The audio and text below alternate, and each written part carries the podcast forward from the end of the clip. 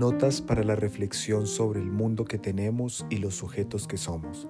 por Carlos Mario González de la Fundación Entre Líneas. Tal vez si hay un calificativo que nombre a Nietzsche en toda la extensión y profundidad de su ser, es la de que era un hombre apasionado. Un ser apasionado no es un ser arrebatado, caótico, errático. Un ser apasionado es un ser que logra descubrir por cualquier circunstancia en sí mismo el brillo fulgurante de su deseo, de ese deseo esencial que de pronto emerge como la verdad más propia de sí. Y frente a eso que él ve aparecer, adopta la actitud de hacerse cargo de tal deseo y por ende compromete la vida en dirección a ese deseo. Eso es un apasionado. Un apasionado sería, para plantearlo con palabras de Robert Musil, un ser que tiene la fuerza nacida de su convicción, surgida esta a su vez del reconocimiento de su deseo, de que no son los valores reinantes los que hablarán de él. Para decirlo con palabras pues de Musil, un hombre o una mujer apasionados son seres sin atributos. Valga decir, los atributos que la época promueve para darle lugar y estatuto a alguien, para conferirle identidad, un apasionado sincero no los toma en cuenta porque forja su propia identidad y talla sin temor a las dificultades que tenga que encontrar en el camino su propio destino. Thomas Mann decía precisamente de Nietzsche, la relación de Nietzsche con los objetos favoritos de su crítica era de pasión, una pasión en el fondo sin signo algebraico definido, donde positivo y negativo alternan sin cesar.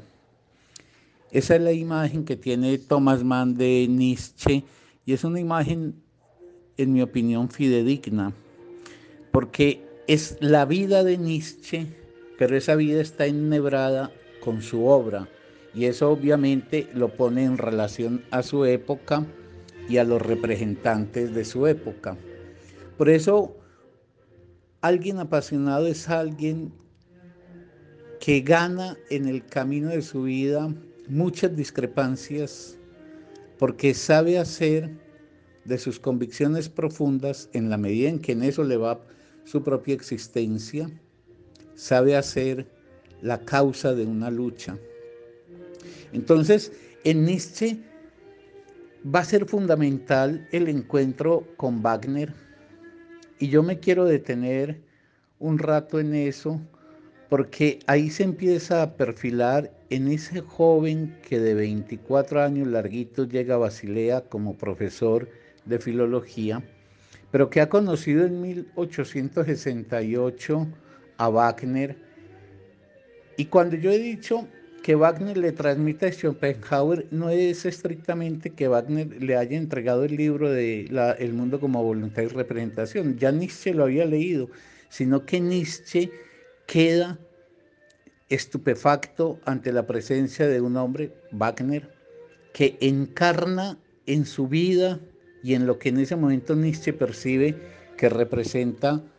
en su obra musical lo que él había encontrado en Schopenhauer. Es como si Wagner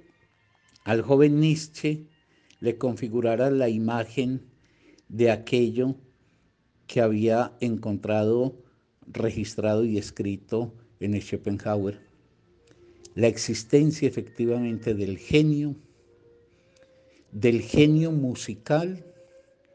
y del genio comprometido con toda la fuerza y vigor Wagner era un hombre muy fuerte, comprometido a la, realización efectiva de aquello que considera su tarea magna. Entonces, Wagner es como la cristalización en Nietzsche del Schopenhauer del mundo como voluntad y representación, y eso va a ser fundamental Y ahí se va a tejer Cosima Liszt de por medio, la esposa de Wagner, una historia que tendrá marcas profundas en la formación y en el perfil filosófico de Nietzsche.